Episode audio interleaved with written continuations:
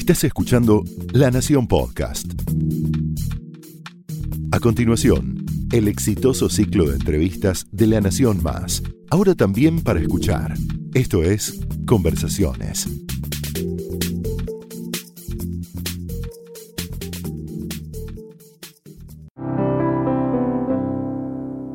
Hola, soy Nora Bar y los invito a conocer a la doctora Arlene Salles.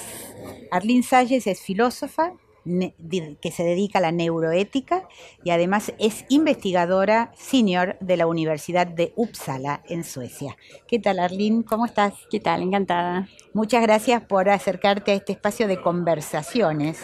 Es un gusto para mí, realmente un gusto. Como su nombre lo indica, se trata simplemente de conversar, de intercambiar opiniones sobre los temas eh, más diversos. En este caso, el tuyo, que está como en la cresta de la ola, porque las neurociencias siempre hay algunos temas que acaparan la atención de los científicos y también de la sociedad, ¿no es cierto? Y en este caso, bueno, las neurociencias en la última década crecieron de manera vertiginosa a tal punto que hay dos programas internacionales de gran importancia y con muchísimos fondos para estudiar el cerebro, ¿no?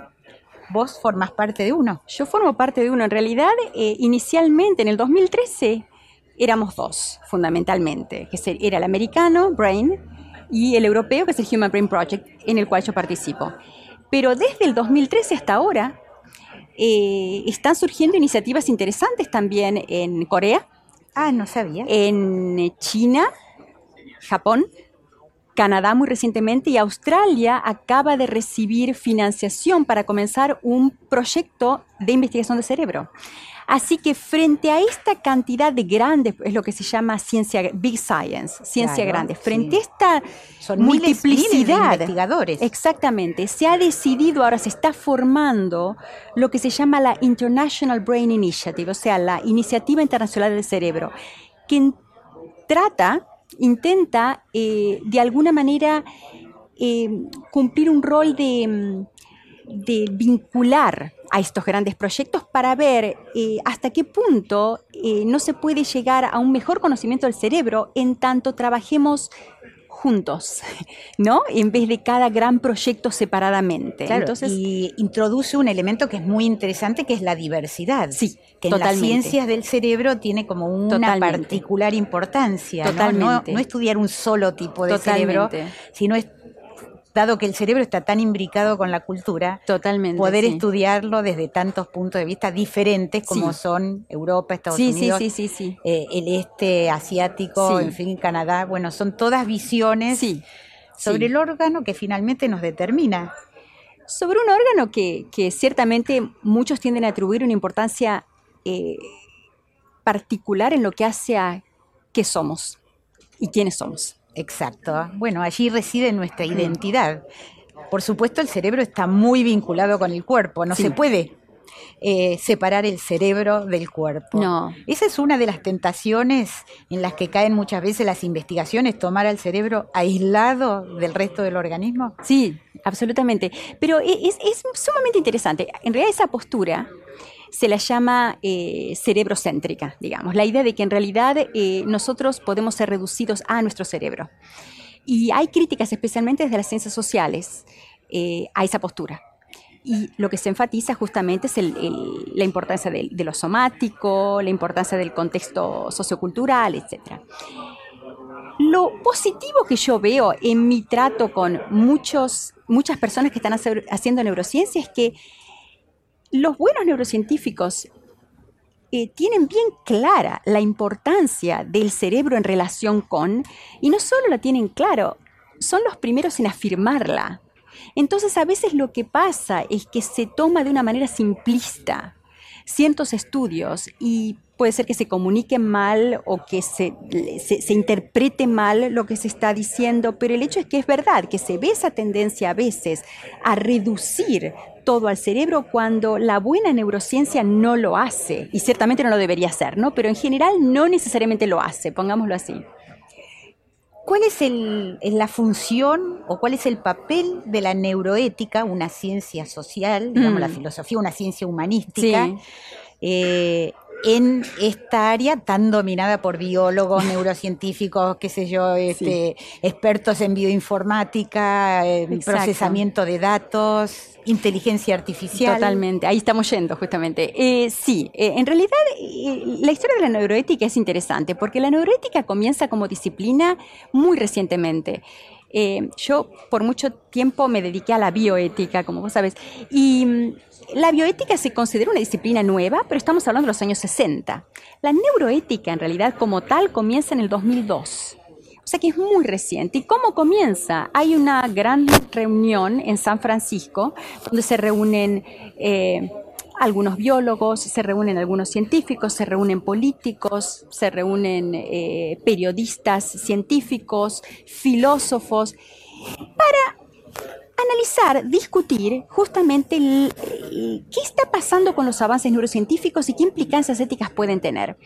Hasta ahí no se había hablado de neuroética. Es de aquí que en una de las, de las grandes ponencias, William Safire, que falleció, pero que fue por mucho tiempo una persona que se dedicaba a la lingüista en el New York Times, dio, muy interesado en el cerebro, eh, en su ponencia menciona el término neuroética y da una definición, eh, él la define como una disciplina que se debería ocupar de lo bueno y lo malo en la manipulación del cerebro.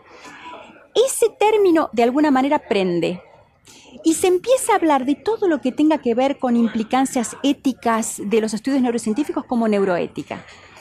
¿Qué pasa? Que del 2002 a ahora, pasaron 16 años, ha habido una gran diversidad de posturas sobre qué tipo de disciplina es la neuroética. Está quien dice es simplemente una parte de la bioética.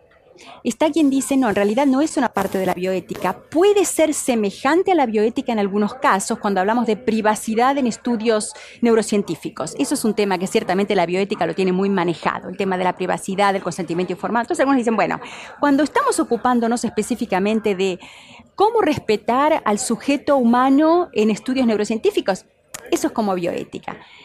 Cierto, pero hay otra, toda otra parte de la neuroética que la, junta mucho más, la asemeja mucho más a lo que nosotros podríamos llamar filosofía de la mente, relación mente-cuerpo, temas mucho más metafísicos de alguna manera. Entonces, dependiendo el énfasis que uno le quiera dar, o, que, o que típicamente se le ha dado, eh, se tiende a definir de una manera o de la otra. Nosotros con mi grupo, justamente, eh, dentro de nuestro trabajo en el Human Brain Project, desarrollamos eh, una, concepción de neuroética, consideramos a la neuroética como una disciplina que abarca mínimamente tres ramas. Una es lo que nosotros llamamos neurobioética, que es lo que te decía antes. Los ensayos, exactamente, consentimiento informado, privacidad, etc. Em, respeto de autonomía, todo ese tipo de cosas. La otra es lo que llamamos neuroética empírica, eh, que tiene que ver con cómo estudios neurocientíficos hoy día se están utilizando para entender cómo los seres humanos razonan moralmente. Y finalmente, una neuroética conceptual. Y esa neuroética conceptual, que es la que fundamentalmente nosotros hacemos en el Human Brain Project, es, es un enfoque neuroético que se ocupa ya no necesariamente o solo de em, cuestiones prácticas aplicadas, sino de tratar de entender conceptos. ¿Por qué? Porque nosotros partimos de la base que mal se pueden entender problemas éticos aplicados si no tenemos en claro de qué específicamente estamos hablando. Cuando decimos cerebro, ¿cómo estamos interpretando cerebro? Cuando hablamos de, respeto por la autonomía, ¿qué queremos decir efectivamente? O sea, tratamos de hacer un trabajo mucho más, entre comillas, filosófico. Eh, entonces, no es que decimos solo eso es neuroética, sino que consideramos a la neuroética muy abarcadora y abarcadora mínimamente de estas tres ramas. Por ejemplo, eh, ¿hasta qué punto se nutre la neuroética de las últimas investigaciones? Se me ocurre un caso, mm. por ejemplo, el de la conciencia, ¿no es cierto? Tema complejo, difícil si lo hay, que todavía incluso no tiene una definición que haya eh, sido aceptada por todos que es exactamente eso que llamamos conciencia, nuestra identidad, nuestro ser en el mundo, ¿no es cierto? Y y entonces eh, allí uno podría pensar una situación práctica que es los distintos estados de conciencia, poder determinar si una persona está conciencia, eh, perdón, consciente, cuándo uno puede decretar o decir, bueno, ya no hay más nada para hacer, todo ese tipo de eh, complejidades, ¿ustedes las toman desde el punto de vista filosófico? Absolutamente. De hecho, ese es uno de los temas en, mi grupo, en Uppsala. Eh, eh, tenemos básicamente en este momento tres líneas de investigación y esa es una de las líneas de investigación en la cual yo no estoy directamente involucrada, solo indirectamente involucrada. Yo estoy más involucrada en todo el tema de el cerebro y lo que nos hace humanos, digamos. Pero eh, en este tema en particular, que es absolutamente actual y no resuelto, eh, hay una gran controversia y de hecho en nuestro grupo se ha propuesto, y hay, tres o cuatro artículos eh, publicados al respecto, se ha propuesto eh, cambiar un poco tal vez la terminología, porque cuando nosotros hablamos de conciencia, tendemos a pensar en conciencia como el em, me sale de manera redundante estar consciente, como en inglés sería estar aware, darse cuenta. Eso es la conciencia, el darse cuenta. Si yo me doy cuenta de algo, estoy consciente. Y lo que, se, lo que, se ha, lo que ha propuesto, eh, lo que han propuesto dos colegas míos justamente, es que tal vez tenemos que tener cuidado con ese énfasis o esa asociación tal vez un poco problemática entre la conciencia y el darse cuenta. Tal vez podemos empezar a pensar que la conciencia es una es, una, em, es un tipo de fenómeno que va en grados y que aún personas, lo que se llaman personas con problemas de conciencia, que están, por ejemplo, en, en, que son incapaces de comunicarse, puede ser que aún esas personas, aún si no se dan cuenta en, eh, en el modo en que nosotros lo hacemos, puede ser que de todas maneras haya, y de hecho la evidencia dice que hay un tipo de actividad cerebral que es importante. Si eso es así, entonces tal vez tenemos que cambiar nuestras categorías morales en lo que hace a tratar a gente con conciencia o sin conciencia. El punto que quiero hacer es el siguiente. Hay dos niveles de discusión. Uno es el metafísico, que es la conciencia y cuando alguien es consciente. Y el otro es el moral. ¿Es este grado de conciencia lo suficientemente importante como para atribuir a ese ser ciertos derechos o como para tener ciertas obligaciones para con ese ser. Esa es una cuestión moral, que es diferente de la cuestión ontológica de qué es la conciencia y si esta persona es consciente. Entonces, lo que, lo, que, lo que se está tratando de hacer en el grupo es decir, capaz que hemos puesto una línea y esa línea probablemente la podemos bajar y si la bajamos vamos a tener que ver qué consecuencias éticas se siguen. Eh, de modo que sí, tenés razón que es un tema muy controvertido y sí, es un tema que estamos tratando y es muy filosófico. Este, por otro lado está también la, capacidad de intervención sí. sobre el cerebro, sobre, lo, neuro, sobre nuestro comportamiento, hmm. eh, de muchas maneras. Una de ellas es la posibilidad, por ejemplo, que se abre ahora con las nuevas técnicas de, eh, de alguna manera, leer o conocer los pensamientos de una persona, de, de cierta forma, ¿no es mm. cierto? Eh, ¿Cómo, ¿Cómo toman ese, ese mm, punto ustedes? ¿Cómo toman ese, ese problema? ¿Hay algún tipo de ya lineamiento de qué puede o es correcto hacer y hasta qué punto llegar? Nosotros en nuestro grupo, y tal vez con esto te contesto algo que antes dije un poco eh, sin, una respuesta específica, pues me dijiste, ¿cómo, es que, cómo se da la, neuroética en, proyectos así? Entonces, esto con esto te, lleno. Nosotros eh, somos un grupo de básicamente 20 personas, pero de diferentes lugares, ¿no? O sea, nosotros en Uppsala somos cinco, eh, que lo que tratamos de hacer es tomar como punto de partida los experimentos neurocientíficos, para no solo analizar sus implicancias éticas, filosóficas, sociales, regulatorias, etc., sino también para tratar de, en la medida de lo posible, eh, enriquecer la interpretación misma de los datos neurocientíficos. Para enriquecer la, interpretación misma de los datos neurocientíficos hay que hacer un análisis conceptual cuidadoso. Entonces, ¿qué pasa? En vez de tomar descubrimientos sobre la conciencia como punto de partida para ver qué consecuencias tiene, tienen, pensamos, bueno, a ver un momento, pero ¿qué se quiere decir por conciencia en este caso en particular? ¿Y qué significa? Y si significa esto, ¿qué potenciales implicancias filosóficas tiene? Y de ahí, ¿qué potenciales implicancias éticas tiene? Etcétera. Pues ahora mencionas la posibilidad de intervención, de neurointervenciones. que son muy fuertes por varios motivos. Primero, porque capturan la imaginación de las personas corrientes. O sea que puede ser que la persona eh, que no eh, está particularmente interesada en neurociencia no se cuestione demasiado, no se preocupe demasiado sobre lo que sabemos o no sabemos sobre la conciencia, pero ciertamente toda persona se preocupa si piensa en la posibilidad de un mundo en el cual somos mitad robot y mitad, o si, por ejemplo, hay casos, hay estudios, algunos de ellos muy mencionados, tal vez más, más mencionados de lo que deberían serlo, pero estudios de personas a las cuales se les ha hecho estimulación cerebral profunda, que porque tienen electrodos en el cerebro se sienten robots se sienten menos humanos. Entonces, eso independientemente de que a mí, supongamos, me interese la neurociencia o no, si mi hija tiene una intervención que la hace sentir menos humana, eso me preocupa. y ah, un futuro en el cual puede llegar a haber ese tipo de neurointervenciones eh, de modo más frecuente o más fácil, más allá, no, nos, no quiero necesariamente hablar del tema de justicia y de disponibilidad, ¿no? que es otro tema enorme, ¿no? ¿Quién, quién, lo, quién, ¿Quién tendría acceso a eso? ¿no? Pero más allá, supongamos que todos tenemos acceso a eso. Para muchos eso sería un problema. El hecho de que cambie, la posibilidad de que se cambie la concepción que tenemos del ser humano.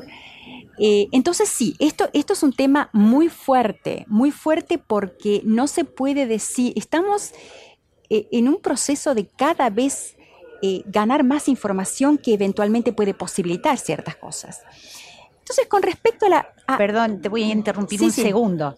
entre las intervenciones están las intervenciones farmacológicas, ¿no es cierto? Ya existen sustancias, por ejemplo, que te permiten no dormir.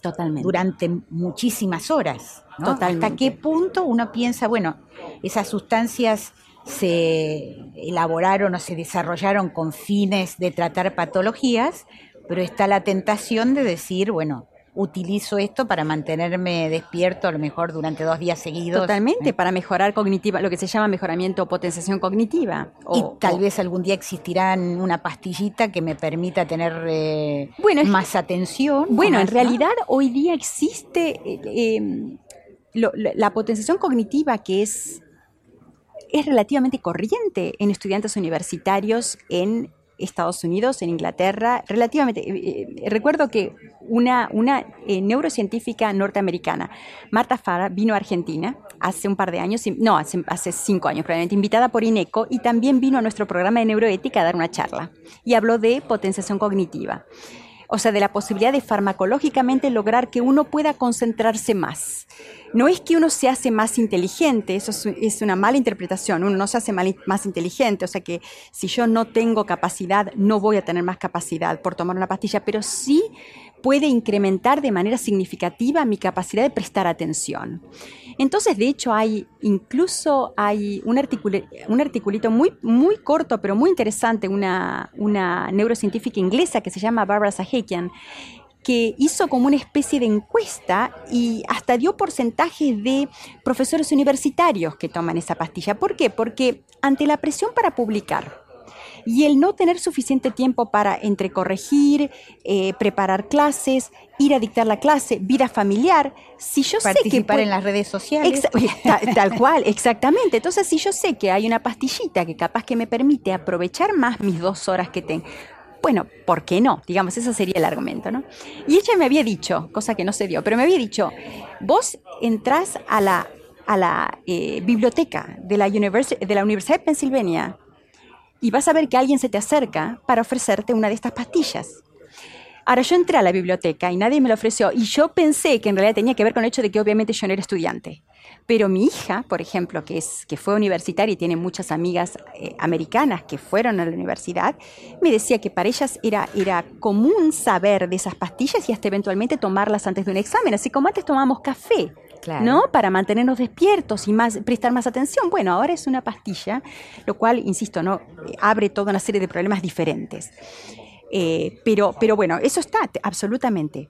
Pero por otro lado está algo, eh, eh, se abre la posibilidad de algo mucho más directo, que es directamente poner un electrodo o, intervenir más directamente en el cerebro. Y eso es lo que a mucha gente le causa casi diría terror, ¿no? La posibilidad de pensar en un mundo en el cual... en algún momento me parece que estas pastillitas o sustancias o intervenciones o electrodos van a tener, eh, van a llegar a una capacidad tal que va a ser verdaderamente necesario regular, eh, especialmente porque no van a estar, no van a ser de libre disponibilidad. No. ¿No es cierto? Entonces va a haber una humanidad de primera y otra de segunda. Bueno, de hecho, hasta uno puede pensar en más chico, una clase.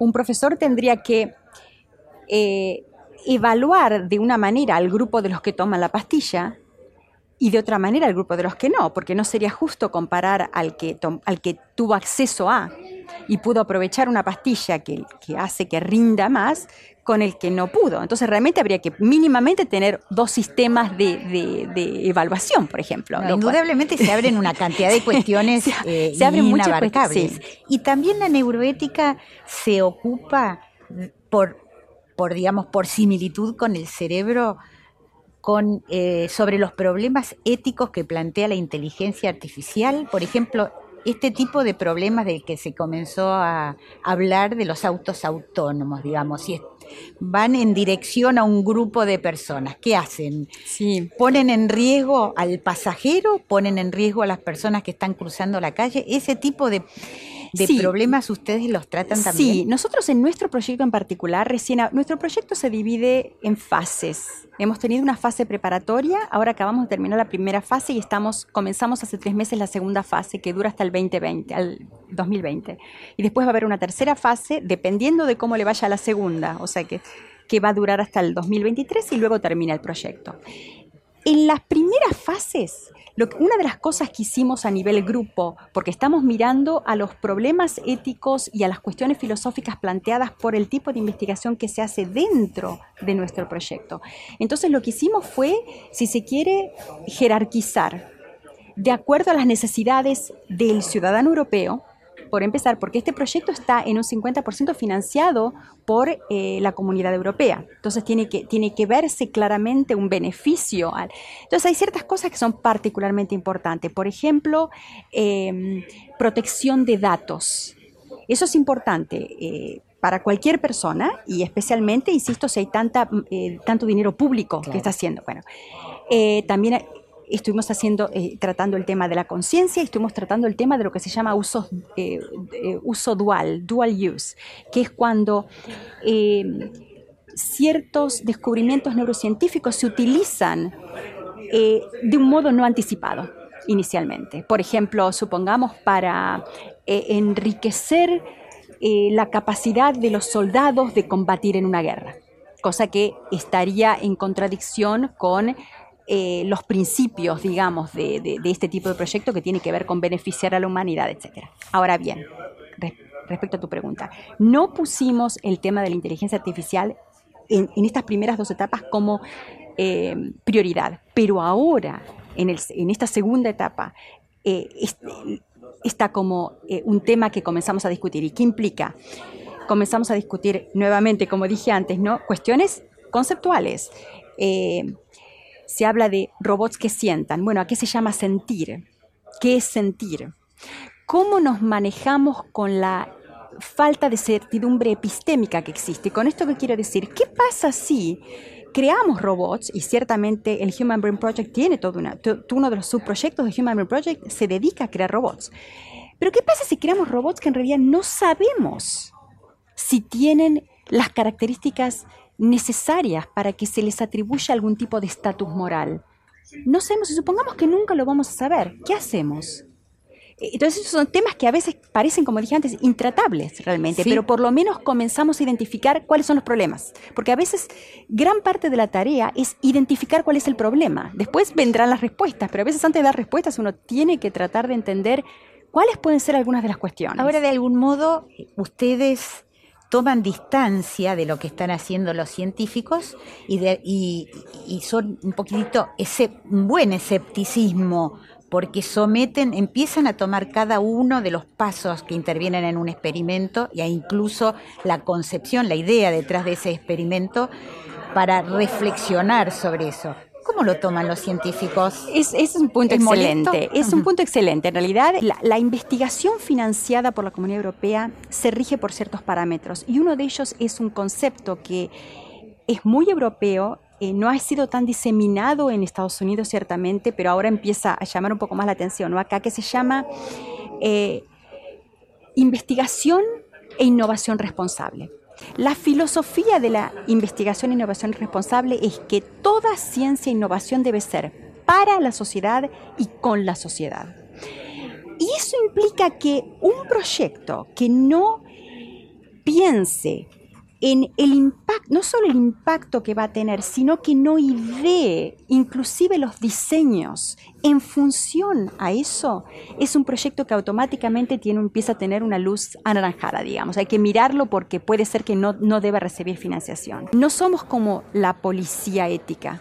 Tratamos de trabajar con los científicos ya de entrada. Te agradecemos muchísimo Muchas gracias. que te hayas acercado hasta este espacio de conversaciones en La Nación Más. Muchas gracias a ustedes. Realmente un placer.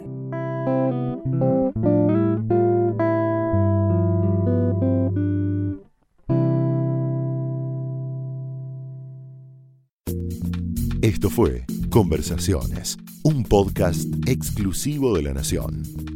Escucha todos los programas de La Nación Podcast en www.lanacion.com.ar. Suscríbete para no perderte ningún episodio. Estamos en Spotify, Apple Podcast, Google Podcast y en tu reproductor de podcast favorito. Seguí escuchando La Nación Podcast.